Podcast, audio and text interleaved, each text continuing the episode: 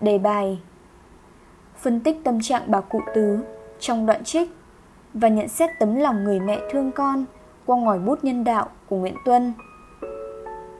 Bài viết Văn học đến với cuộc sống như cách của ngọn lửa nung đốt và sưởi ấm, thiêu hủy và cháy sáng. Đến với những trang văn Kim Lân, người đọc được nung đốt bởi vẻ đẹp tâm hồn, tính cách trong như ngọc sáng ngời của những con người trong cuộc đời lầm than. Nhân vật bà cụ tứ trong truyện ngắn vợ nhặt chính là một hình tượng điển hình cho người đàn bà nghèo khổ đến cùng cực, nhưng có tình yêu thương con vô bờ bến trong truyện ngắn, nhà văn kim lân đã đi sâu vào miêu tả tâm trạng của bà cụ tứ trong một buổi chiều khi biết con trai dắt vợ về nhà bằng ngòi bút miêu tả tâm lý đặc sắc kim lân được đánh giá là một trong những gương mặt xuất sắc của văn học việt nam hiện đại ông sáng tác trước và sau cách mạng. Sở trường của ông là viết truyện ngắn. Ông là nhà văn, chuyên viết về đề tài nông thôn và đồng bằng Bắc Bộ. Nhà văn Nguyên Hồng từng nhận xét Kim Lân là nhà văn một lòng đi về với đất, với người, với thuần hậu nguyên thủy nông thôn. Ông là mẫu nhà văn, quý hổ tinh, bất quý hổ đa, viết kỹ lưỡng, viết từ gan ruột. Không chấp nhận sự nhạt nhẽo xả tạo. Sự nghiệp sáng tác của ông không nhiều nhưng đã để lại nhiều tác phẩm có giá trị. Và vợ nhặt là một tác phẩm như thế. Vợ nhặt được coi là một kiệt tác trong sự nghiệp sáng tác của kim lân cũng như là một truyện ngắn xuất sắc của nền văn xuôi việt nam hiện đại tiền thân của vợ nhặt là một chương trong tiểu thuyết Sóng ngụ cư, viết ngay sau cách mạng tháng 8. Tới năm 1954, Kim Lân dựa vào một phần cốt truyện cũ để viết nên vợ nhặt. Nạn đói khủng khiếp và dữ dội năm 1945 đã hẳn in trong tâm trí Kim Lân, một nhà văn hiện thực có thể xem là con đẻ của đồng ruộng. Đến với mảnh đất hiện thực đã được cày xới kỹ càng dưới những trang văn của Nam Cao, Ngô Tất Tố. Kim Lân vẫn có một mùa bội thu. Vợ nhặt lúc bấy giờ như một tia chớp lóe lên giữa màn đêm tối của đói nghèo và khổ đau. Kim Lân đã không chỉ tái hiện bức tranh hiện thực đời sống một cách khách quan, mà qua lăng kính chủ quan của mình. Bức tranh ấy có những nét khám phá, cái nhìn mới lạ và đầy hấp dẫn. Cái nhìn đó chính là gì? viết về cái đói nhà văn muốn gửi đến một thông điệp khác khi đói người ta thường không nghĩ đến ngay cái chết mà chỉ nghĩ đến con đường sống dù trong tình huống bi thảm đến đâu dù kề bên là cái chết vẫn khát khao hạnh phúc hướng về ánh sáng và tin vào sự sống cũng như hy vọng ở tương lai kim lân đã để chân lý ấy được truyền tải trong nhân vật bà cụ tứ Kim Lân đã rất khôn khéo khi lựa chọn thời điểm để bà cụ xuất hiện. Bà cụ tứ xuất hiện khi chàng đưa vợ về và diễn biến tâm trạng của bà thay đổi liên tục khi có người đàn bà khác xuất hiện ở trong nhà của mình. Vào một buổi chiều trạng vạng, sau một ngày dài, bà cụ trở về căn nhà tồi tàn của mình và vô cùng bất ngờ trước sự xuất hiện của một người đàn bà lạ. Nhìn thấy sự sốt sắng hiện ra rõ nét trên gương mặt con trai bà không khỏi ngạc nhiên băn khoăn. Cho tới khi chàng giải bày câu chuyện hệ trọng của cuộc đời mình người mẹ nghèo khổ ấy mới vỡ lẽ và ngổn ngang bao cảm xúc miêu tả nhân vật bà cụ tứ. Ngòi bút của kim lân dường như ngưng đọng những giọt nước mắt trên những trang giấy. Kim lân đã không tả thêm những suy nghĩ, những căn dặn trong tiềm thức của nhân vật hay những hành động có tác động tâm lý phức tạp khác, mà đơn giản chỉ là cái cúi đầu nín lặng. Không chỉ là câu trần thuật, trong câu văn ngắn này còn dưng dưng một tấm lòng hoài cảm, đầy ân tình của kim lân. Cái cúi đầu ấy, chất chứa biết bao nhiêu suy nghĩ, cả những nỗi niềm không thể nói thành lời. Có chút gì đó chua xót, tủi hờn, và cả những nghẹn ngào khiến người mẹ nín lặng bởi câu chuyện người con trai vừa sảy bày. Cái im lặng đầy tủi phận, cam chịu và xót xa người mẹ nhanh chóng thấu hiểu sự tình. Bà lão hiểu rồi. Bà hiểu vì sao hôm nay con trai mình hệt như một đứa trẻ chở mẹ đi chợ về.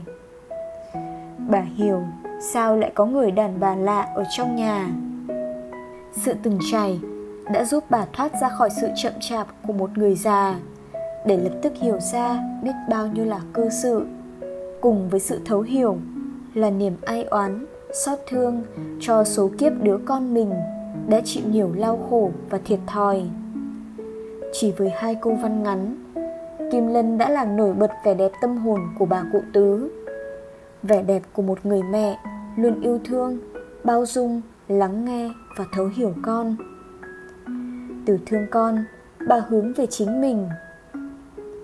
Cháu ôi, người ta dựng vợ gả chồng cho con Là lúc trong nhà ăn nên làm nổi Những mong sinh con đẻ cái, Mở mặt sau này Còn mình thì? Từ cảm thán trao ôi, Đứng đầu câu, Tạo nên một giọng điệu than oán, Thể hiện trọn vẹn cảm xúc chua xót. Bà không khỏi chạnh lòng Khi nghĩ đến người ta, Rồi ngầm so sánh với mình. Bởi sự vợ gà chồng cho con là chuyện hệ trọng của đời người khi gia đình có điều kiện, cha mẹ sẽ lo cho con một đám cưới chu toàn đầy đủ lễ nghi. Thế nhưng, cái khó khăn khốn cùng không cho phép bà lão làm tròn trách nhiệm của một người mẹ. Bao nhiêu tuổi cực, nghẹn ngào, chua xót, đắng cay, nén sau sự thì vô vọng ấy. Bà xót xa vì không thể làm tròn bổn phận của một người mẹ không lo nổi chuyện đại sự cho con. Giờ đây, giữa lúc người chết đói như ngả dạ lại có người theo con trai mình về làm vợ. Dấu chấm lửng, thể hiện sự nghẹn ngào, bất lực, như một tiếng thở dài đầy tâm trạng của người mẹ già. Có tâm, nhưng lại không đủ sức. Nếu cho rằng Văn chương là lịch sử tâm trạng con người, Thì Kim Lân quả là nhà văn đích thực trên cái ý nghĩa ấy. Nhà văn Nam Cao từng quan niệm Nước mắt là giọt trâu của loài người. Ở đây, nhà văn của nông thôn Bắc Bộ đã cho chúng ta thấy giọt trâu, hạt ngọc trong tâm hồn người mẹ qua những giọt nước mắt hiếm hoi. Trong kẽ mắt kèm nhèm, dỉ xuống hai dòng nước mắt. Lý trí đã không thể ngăn cản nổi tình cảm bà khóc vì thương con và tủi nhục cho chính mình. Kim lân như một nhà quay phim tài ba, khi lia ống kính của mình chớp lấy những nét thần tình. Đó là những thước phim cận cảnh làm hiện lên đôi mắt, hẳn in dấu chân chim vất vả của một đời người. Và trong kẽ mắt nứt nẻ theo thời gian, dạn ra một dòng nước mắt khô héo. Nước mắt của người già mà như nguyễn khuyến đã từng viết trong khóc dương khuê. Tuổi già giọt lệ như xương hơi đâu ép lấy hai hàng chứa chan. Tuy nhiên, bà không chỉ thương cho số kiếp đứa con mình, mà với tấm lòng nhân hậu, bao dung, bà còn thương cả người đàn bà xa lạ bị hoàn cảnh xô đẩy mới thành con dâu của mình. Biết rằng chúng nó có nuôi nổi nhau sống qua được cơn đói khát này không? Điều đó chứng tỏ bà lão đã chấp nhận người vợ nhặt là thành viên trong gia đình, nên lo lắng cho hạnh phúc của chúng nó giữa hoàn cảnh khốn cùng của cuộc sống, chứ không riêng gì anh cu chàng. Và rồi, bà lão khẽ thở dài đứng lên, đăm đăm nhìn người đàn bà. Tiếng thở dài nhẹ nhẹ ấy là tiếng thở của bao lo toan, uất ức cả một đời người. Bà đăm đăm nhìn người đàn bà, như để nhìn người bạn sẽ đồng hành cùng mình trong cuộc đời khổ cực phía trước. Dường như thị e thẹn, chỉ biết đứng im đấy, vân vê tà áo đã rách bợt.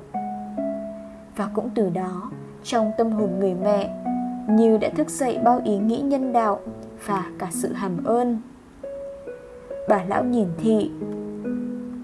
Bà nghĩ, người ta có gặp bước khó khăn, đói khổ.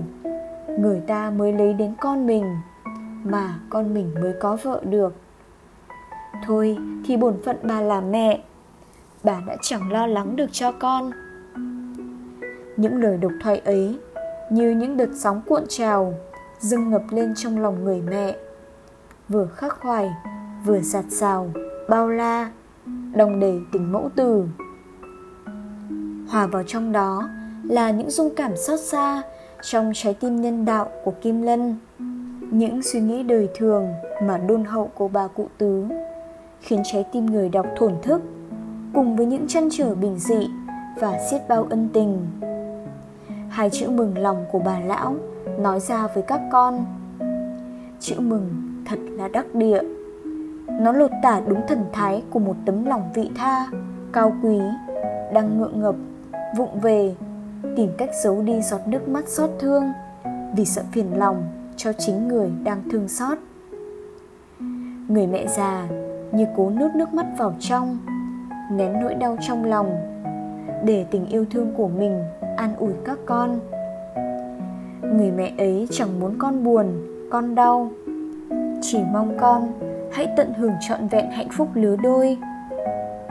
Quên làm sao được những cử chỉ ân cần mà xiết bao thương mến của người mẹ với con dâu. Ta tưởng như có cái vẫy tay để thân thương ở đằng sau câu nói, con ngồi xuống đây, ngồi xuống đây cho đỡ mỏi chân. Giờ đây không còn ranh giới giữa mẹ chồng nàng dâu. Dường như tình yêu thương sự bao dung của một người mẹ đã xóa nhòa tất cả. Có thể nói, vợ nhặt không đơn thuần là những trang đời thấm đẫm nước mắt và tuổi cực.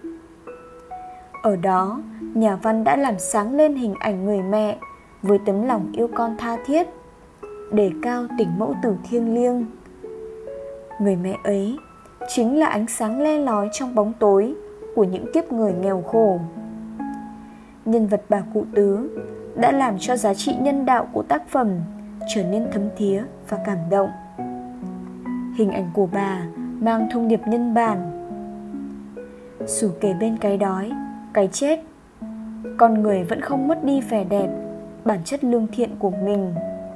Vẫn luôn khát khao hạnh phúc, không thôi mong ước về một tương lai tươi sáng và tốt đẹp. Kim lân vì lẽ đó đã để vợ nhặt trở thành một tác phẩm nghệ thuật chân chính. Vì nó chứa đựng một cái gì vừa lớn lao, mạnh mẽ, vừa đạo đức, lại vừa phấn khởi. Nó ca tụng lòng thương, lòng bác ái, sự công bình, làm cho con người gần người hơn. Cái tài của kim lân là miêu tả nhân vật nhẹ như không. Ngòi bút ông luồn lách tận sâu nơi đáy của tâm hồn bắt người đọc, phải cùng cười, cùng khóc với nhân vật.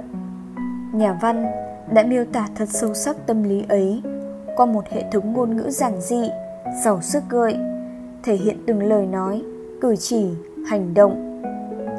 Phải là nhà văn có vốn hiểu biết phong phú, biết thấu hiểu và cảm thông, yêu mến và trân trọng cuộc sống, thì kim lân mới có thể viết nên những trang văn có sức lay động hồn người đến như vậy ai đó đã nói rằng, hãy hướng về phía mặt trời, bóng tối sẽ ngả sau lưng bạn. Nhà văn nguyễn khải cũng từng khẳng định, sự sống nảy mầm từ cái chết, hạnh phúc hiện hình từ những gian khổ và hy sinh. Ở đời không có con đường cùng, chỉ có những ranh giới. Điều cốt yếu là ta có đủ sức mạnh để vượt qua những ranh giới đó đọc vợ nhặt của kim lân. Ta thêm một lần nữa hiểu sâu sắc thêm về chân lý này, được thể hiện trọn vẹn qua nhân vật bà cụ tứ.